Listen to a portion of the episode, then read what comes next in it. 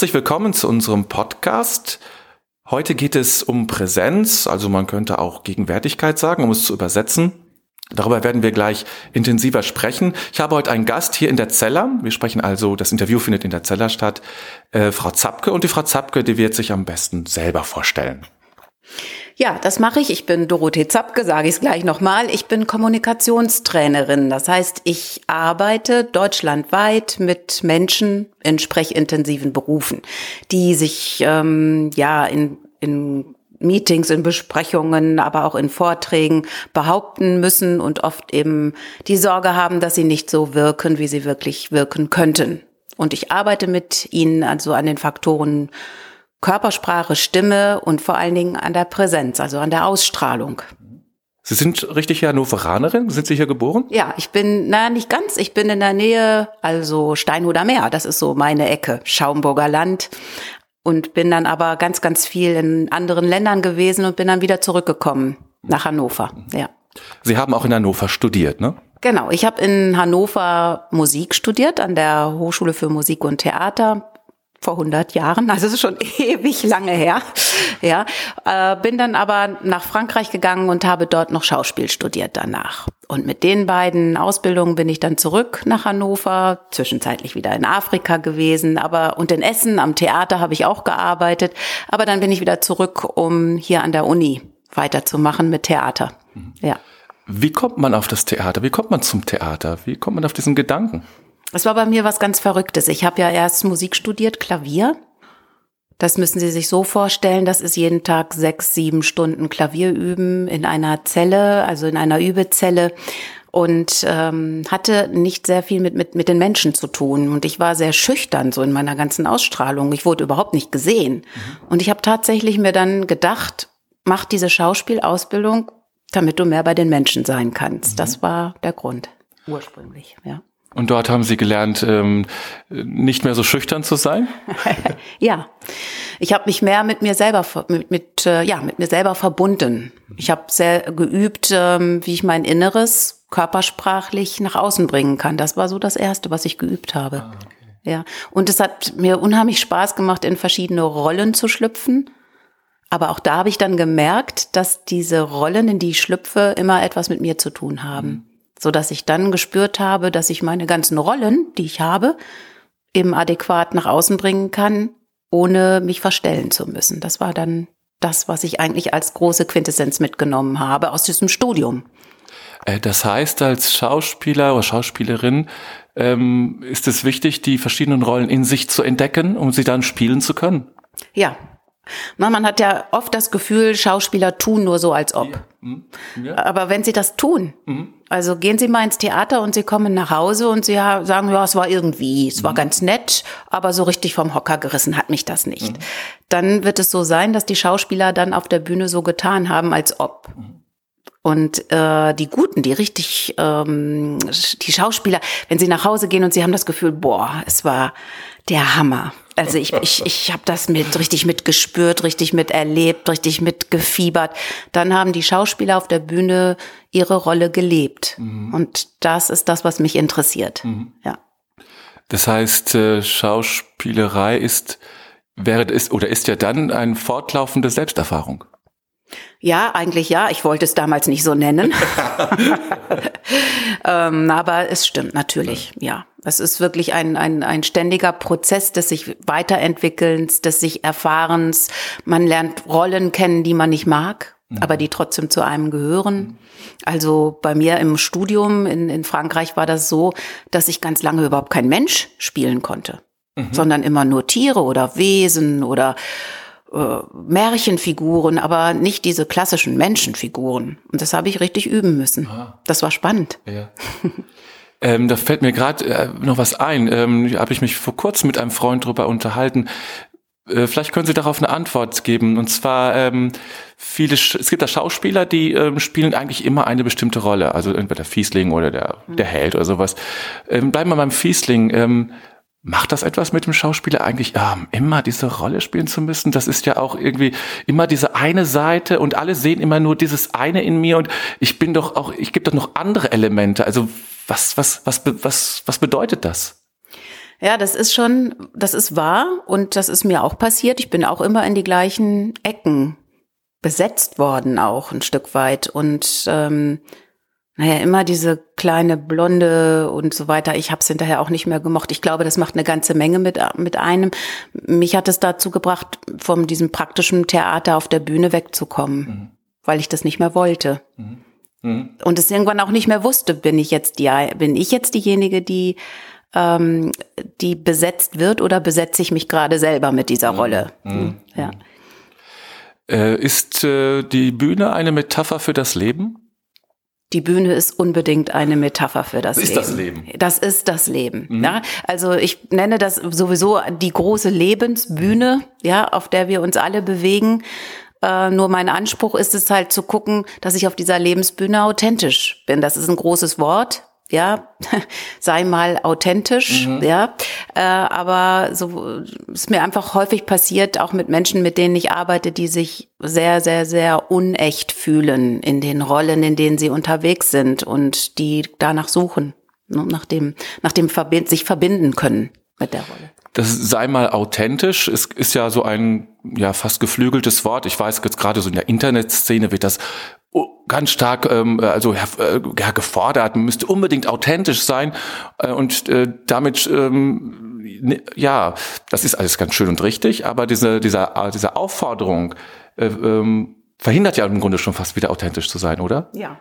In dem Moment, wo ich darüber nachdenke, wie könnte ich denn authentisch sein, bin ich zwar auch authentisch, aber nur in dem Sinne, dass ich ausstrahle, dass ich gerade darüber nachdenke, wie ich authentisch sein könnte. Mhm. Also im Grunde genommen, wenn man es ganz wörtlich nimmt, ist das schon, äh, schon ein großes Wort und wird ähm, ja ganz schön oft missverstanden, glaube ich. Mhm. Und wie wird man authentisch, wenn man nicht authentisch werden soll, werden wollen soll? Naja, man kann versuchen, in jeder Situation, in der man sich befindet, ähm, seine intrinsische Motivation zu finden, also seine, sein, sein Bild, was dazu passt. Also das, also es ist natürlich nicht der Wohlfühlfaktor immer. Manchmal muss ich auch aus meiner Komfortzone rausgehen mhm. und kann trotzdem authentisch sein. Jetzt vielleicht gerade, ne? Mhm. Ist ja komisch. Jetzt wird hier gerade etwas aufgenommen, bin ich natürlich anders authentisch. Ja. Aber es ist auch Authentizität. Ja. Ne? Ich bin aber natürlich anders drauf, als wenn ich jetzt auf dem Sofa sitze und, und, und äh, Fernsehen gucke. Ja. Ja. Das ist klar. Das ist ja. eine andere Art von Authentizität. Nur wenn ich jetzt anfangen würde, zum, jetzt in meinem Beispiel, wir machen jetzt hier ein, ein, äh, eine Aufnahme dann muss ich mich so oder so oder so verhalten, damit das möglichst präsent und so weiter rüberkommt. Jetzt merken Sie vielleicht schon, wenn ich das jetzt machen würde, wäre das vielleicht eine Art von Präsenz, aber Sie merken auch sofort, ich bin nicht mehr authentisch. Ja, ja also das meine ich damit. Ja, ne? Man ja. kann sich, man kann das nicht aufsetzen, man kann Authentizität von außen nicht trainieren. Ich kann mir jetzt nicht sagen, die und die Körperhaltung oder ähm, steht aber auch in jedem Rhetorikbuch. Stimme muss tief sein und ja, das alles. Genau. Ja, ja, stimmt ein Stück weit. Nur wenn ich sie zu tief nehme, woher weiß ich denn, wie tief sie überhaupt klingen muss? Was ist tief? Hm? Was Fall? ist tief? Mhm. Was ist authentisch tief? Mhm. Hm? Ja. Ah, okay, verstehe. Ja. Mhm. Ist denn ähm, ist, ähm, hat denn Authentizität und Präsenz. Das ist ja so auch Ihr Thema, Präsenz. Aber das gehört ja irgendwie zusammen, höre ich daraus. Und wie gehört es zusammen? Es gehört so zusammen, dass es natürlich körpersprachliche, stimmliche Komponenten gibt, die zu mir gehören. Mhm. Wenn ich die aber von außen stereotyp trainiere und so tue, als gelten die für alle, Menschen dieser Welt, mhm. dann ähm, wird es für mich nicht mehr authentisch. Also es gibt zum Beispiel einen ganz weit verbreiteten Tipp. Mhm. Der heißt Brust raus, Bauch rein. Mhm. Machen Sie das mal. Brust raus. Ja. ja. Also was wir jetzt, das können Sie jetzt leider gerade nicht sehen, ja. aber ähm, wir pumpen uns hier gerade auf ja. und wirken dadurch eher wie ja Popeye. Also mhm. ein aufge, mhm. also ein aufgepumpter Mensch. Mhm. Ne? Das hat mit Authentizität nichts mehr zu tun in mhm. dem Sinne. Ne? Also da würde ich jetzt mit den Menschen an der Präsenz arbeiten, indem ich die Atmung wieder in die Bauchatmung bekomme. Ja. Ne? Um über die Bauchatmung auch in eine natürliche Präsenz zu kommen. Ja. Das ist zum Beispiel ein Punkt. Viele von uns gehen in unsicheren Situationen in die Hochatmung. Mhm. Ja, das ist richtig. Ja? Noch eine höhere Stimme, eine viel höhere Stimme. Ne? Genau, dann mhm. wird die Stimme auch höher ja. und dann werde ich auch schneller ja. und dann atme ich schneller nach. Und jetzt hören Sie vielleicht schon, wie das dann klingt. Und ähm, ich übertreibe natürlich jetzt ein wenig, aber das holt mich natürlich in dem Moment aus der Präsenz raus. Also aus der, die ich vielleicht in dem mhm. Moment brauche. Mhm. Ne? Dann wäre es jetzt noch, finde ich, wichtig zu überlegen, was ist denn eigentlich Präsenz? Präsenz ist die Ausstrahlung, die ich äh, in einer bestimmten Situation habe, ähm, die mich ausmacht und die meine Potenziale, die ich in mir habe, nach außen transportiert. Mhm. Das ist Präsenz. Und die Präsenz ist nicht da, wenn ich die Potenziale, die ich eigentlich in mir habe, aufgrund von Glaubenssätzen, von negativen Glaubenssätzen zum Beispiel, oder ich kann das nicht, oder ich ähm, will jetzt hier gerade gar nicht sein, weil äh, die gucken so komisch, oder ich, ja, das sind eben so typische negative Glaubenssätze, die nehmen mir die Präsenz dann natürlich weg mhm. in dem Moment. Aber viele wollen doch sicherlich an ihrer Präsenz arbeiten, um ein bestimmtes Ziel zu erreichen. Ich möchte mal die Leute überzeugen oder ich möchte sie in eine bestimmte Richtung führen. Also die haben schon, äh, könnte ich mir vorstellen, auch, ähm, die wollen nicht nur irgendwie authentisch sein, sondern die wollen ein bestimmtes Ziel erreichen. Auch bei der Rhetorik, darauf kommen wir später ja wahrscheinlich noch zu sprechen. Arbeiten Sie auch mit, mit Menschen an diesen Zielen? Ja, fast ausschließlich. ja. Also wenn ich in dem äh, Managementbereich unterwegs bin, dann wollen die, ähm, weiß ich nicht, Abteilungsleiter ihr Team führen zum Erfolg. Mhm. Die wollen, dass ein Projekt abgeschlossen wird. Mhm. Wenn ich mit Ärzten arbeite, möchten die, dass ihre Patienten zufrieden wieder oder einigermaßen zufrieden oder sehr ähm, informiert aber auch vielleicht getröstet und so weiter wieder raus. Und man, kann, man hat immer ein Ziel. Mhm. Ja, wenn ich mir das Ziel aber so setze, dass ich es von außen stereotyp trainiert ausstrahle, dann kann das nicht funktionieren.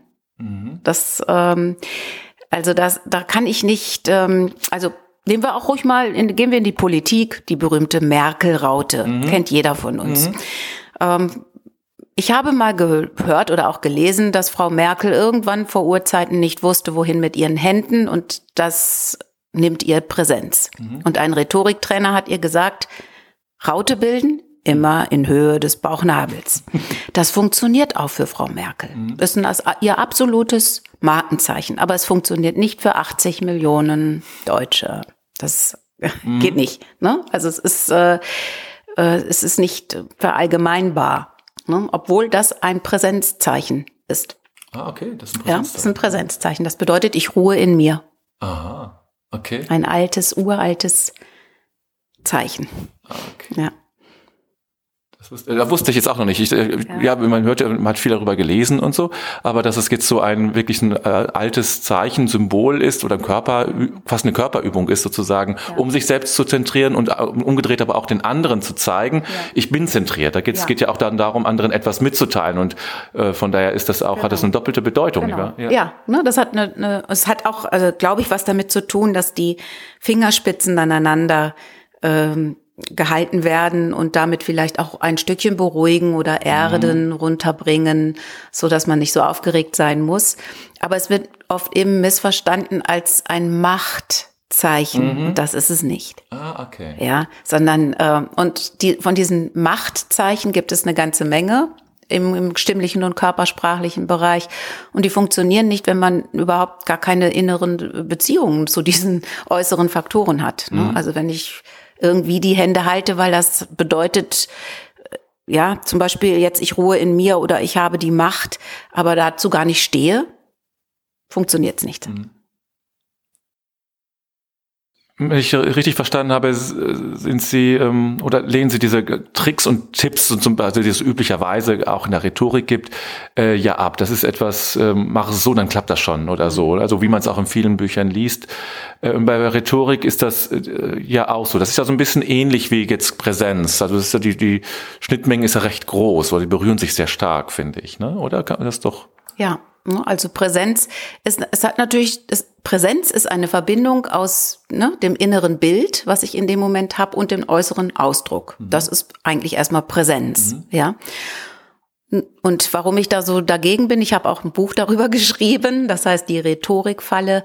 Und da äh, geht es ganz stark darum, was passieren kann, wenn wir solche ähm, Tipps und Tricks, solche rhetorischen Tipps wörtlich nehmen. Mhm. Ein Beispiel das Pokerface. Mhm. Ja, also möglichst nicht emotional sein. Mhm. Kann fatal werden. Mhm.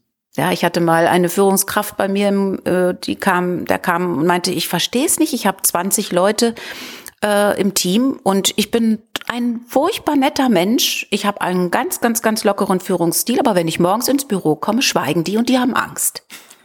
Und ich, und ich weiß überhaupt nicht warum, sagte er mir. Und ob ich ihm irgendwie helfen könnte, woran es denn liegt. Der kam aber so zu mir, ich kann es jetzt, ich versuche es mal. Ja. Ich mache nämlich jetzt nichts mehr im Gesicht, das mhm. totale Pokerface und sage, hat, also er kam zu mir und sagte, also ich weiß auch gar nicht, ich bin äh, jemand, der hat 20 Leute unter sich.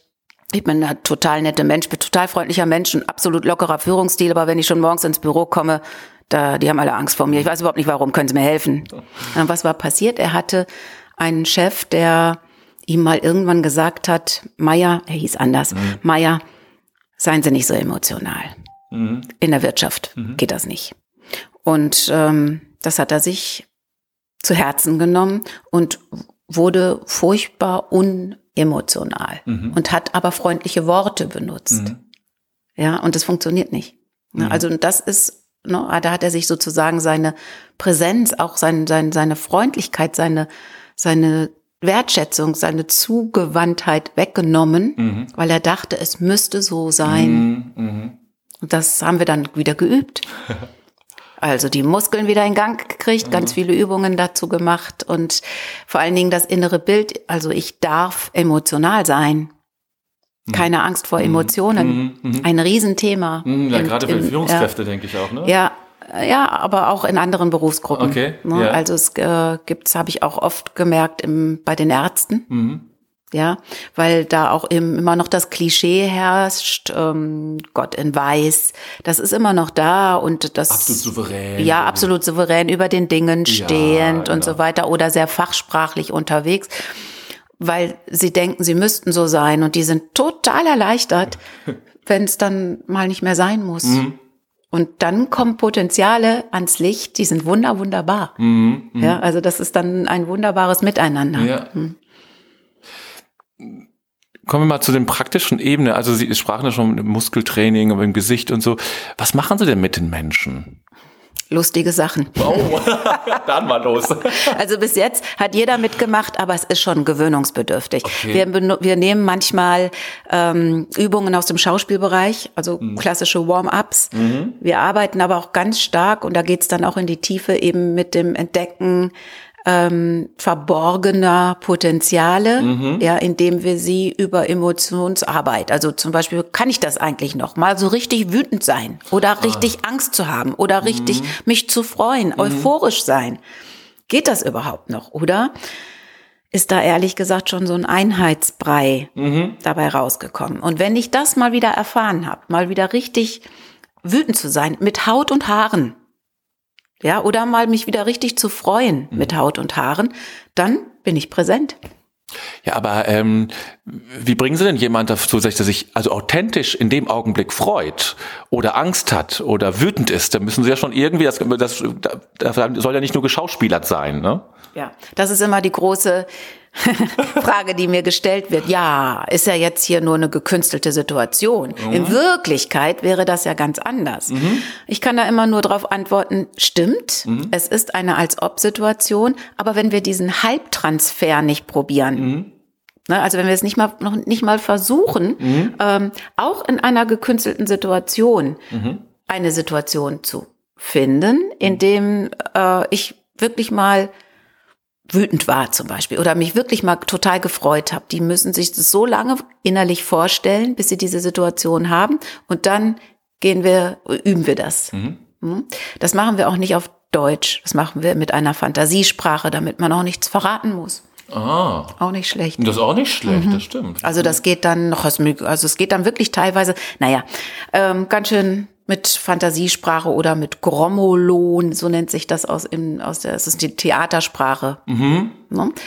Das ist eine eigene Sprache, Ja. damit, damit jeder kann das sozusagen selbst codieren, oder? Ja, also wenn ich jetzt zum Beispiel mit ähm, Begeisterung üben würde Ja. und ich könnte es gerade nicht mit meinen eigenen Worten, ja, weil ich das nicht will, dass der andere das gerade mitbekommt, Ja. dann kann ich machen, Hosmi, Hosmi, Gnasma, Hasmi, Hosmi, Gnasma, Hasnuma, Hosnuma. Okay. Das ist gewöhnungsbedürftig Ja, das stimmt. und manche Manager gucken am Anfang seltsam Das glaube ich auch. und aber bis jetzt hat jeder, also wenn man da erstmal drüber ist über diesen Punkt, dann macht das so einen Spaß. Ja, dann fangen alle an, dann äh, werden die Krawatten weggeschmissen und die Anzugjacken ausgezogen und dann geht's los. Und dann probieren wir das aus. Das heißt, Sie arbeiten eben auch mit, mit mehreren zusammen, also mit Gruppen.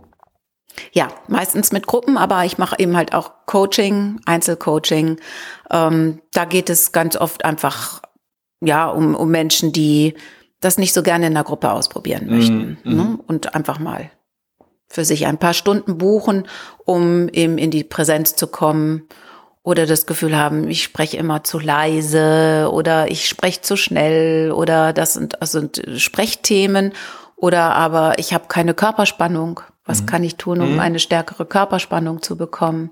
Und manche kommen einfach nur und sagen, ähm, ich möchte einfach, ich möchte präsent sein. Okay.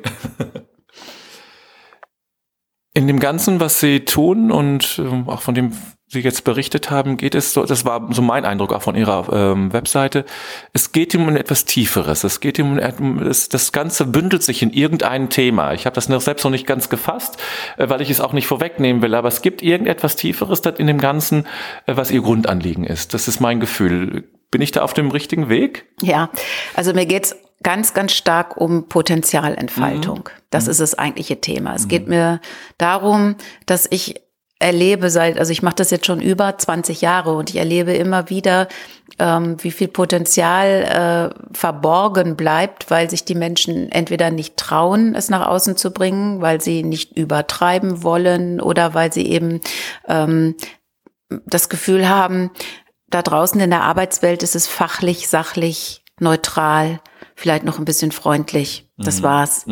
Und ich merke jetzt auch gerade in unserem Kulturwandel, in dem Wertewandel, die die und die Unternehmen, aber auch die Institutionen ähm, denken langsam um. Das ist aber toll. Das ist was richtig Schönes. Äh, da geht es ganz stark um Wertschätzung auf Augenhöhe zu kommunizieren, miteinander ähm, etwas zum Gelingen zu bringen, die, die Hierarchien aufzulösen. Nur das wird sehr stark theoretisiert. Und mir, mein Anspruch ist es halt, mit den Menschen aus, aus, dem, aus der inneren Intrinsik heraus daran zu arbeiten, wirklich wertschätzend zum Beispiel auch zu sein. Auch das hat unheimlich viel mit Präsenz zu tun. Ja, ich kann nicht einfach nur sagen, ähm, das haben sie super gemacht, machen sie mal weiter so. Ja. Ja, oft habe ich nachgefragt, wenn so ein Satz kommt und dann kam als Antwort, wieso, ich habe doch gelobt. Ja, also das sind zum Beispiel auch solche Dinge, die interessieren mich. Da, da liegt äh, mein Anliegen, also dass wir irgendwie schauen können, dass wir nicht eben in der Stereotype unterwegs sind, dass wir nicht so tun, als ob, sondern dass wir wirklich unsere Expertise oder unser Potenzial entfalten können. Und das mache ich halt eben über Stimme und Körpersprache. Und da ist Ihre Wahrnehmung wirklich ein, ein Wertewandel, vollzieht sich da gerade, da- dass das auch fördert. Ganz, ganz langsam. Also die großen Unternehmen, das ist natürlich, das sind so Ozeanschiffe, Ja. das ist, da ist es sehr langsam, das merke ich auch. Also, aber ähm, es gibt junge Start-ups und es gibt auch junge Unternehmen, aber auch eben in den Institutionen. Da merkt man, dass es, dass, dass ich was tun möchte, dass ich was, also dass, dass, dass es nicht so weitergeht. Ja, also Viele berichten mir von unglaublich vielen inneren Kündigungen am Arbeitsplatz und ähm, da müssen wir was gegen tun. Und Das, also wir haben die Ressource Mensch und jetzt kommt die Digital Digitalisierung noch mit dazu. Ja, Ja, ja, ja. und ähm, der Mensch ist das, was wir haben. Also die, die Kommunikation, das Miteinander, also die andere, die eigentliche Art der Kommunikation. Ich bin jetzt nicht gegen Digitalisierung. Ich finde das zum Teil gut und wenn die Maschinen irgendwann die Jobs übernehmen, die nicht kreativ sind, dann ist es ja wunderbar. Aber dann können wir die kreativen Dinge tun. Mhm, ja. Aber dazu braucht es Emotionen. Ja, und dann brauche ich wieder, das ist meine Suche ja. nach der Präsenz, also die Präsenzsuche. Ja. Hm? Ja, das, das, ähm, das kann ich mir, äh, kann ich mir vorstellen. Haben Sie schon mal im kirchlichen Milieu gearbeitet? Sind da schon mal Kirche, irgendwie kirchliche Institutionen auf Sie zugekommen? Ja, also ich habe mit Pastoren mhm. gearbeitet. Ja. Ich habe ähm, früher eigentlich mehr als jetzt, so in letzter Zeit nicht mehr, aber da ist viel Theater auch gemacht, aber eben halt auch Präsenztraining, ähm, mhm. ja, Predigt. Ja, ja, ja. Also ich, gerade neulich war wieder eine Pastorin bei mir, ja. die das üben wollte. Und was super spannend war, ist, dass sie dann ihre erste Predigt gehalten hat und die Leute haben applaudiert. Nein. Und ja. sie hat leider einen auf den Deckel gekriegt. Oh. So, ne? Also das war nicht so erwünscht, aber sie war mutig und hat gesagt, ich mache weiter so. Mhm. Ja, also das, äh, das heißt, die Leute haben ihr zugehört, an den Lippen gehangen.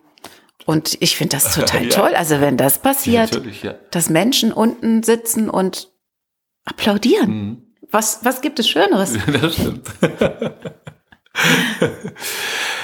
Ja, wir kommen langsam schon zum, zum Ende unseres Interviews. Ähm, was, äh, was ich mir jetzt noch wünschen würde, ist ein, ja, vielleicht einen kleinen Tipp, ein Hinweis für unsere Zuhörerinnen und Zuhörer, was die denn machen können, um ihre Präsenz zu verbessern oder irgendwie daran zu arbeiten. Haben Sie irgendeinen kleinen Tipp? Ja, ich weiß es nicht für so Tipps und Tricks, aber doch jetzt mal so einen kleinen, einen kleinen Tipp. Kleinen Tipp oder einen kleinen Trick. Ja, klar. Ja. Also es sind zwei Dinge, die ich da mit auf den Weg geben möchte. Einmal ist es wirklich zu gucken in allen öffentlichen Auftritten, weil da geht es meistens darum, ne, in Gruppen aufzutreten oder ähm, eben auch beruflich, sprecherisch aufzutreten, dass, äh, dass es niemals darum gehen kann, hoffentlich funktioniert das und hoffentlich, also die, die ganzen Angstsätze, dass es da vielleicht eine Möglichkeit gibt, die zur Seite zu schieben und die intrinsische Motivation zu suchen. Also was, wofür brenne ich, was was kann ich, was möchte ich weitergeben, was mhm. möchte ich den Menschen weitergeben oder wie möchte ich mit den Menschen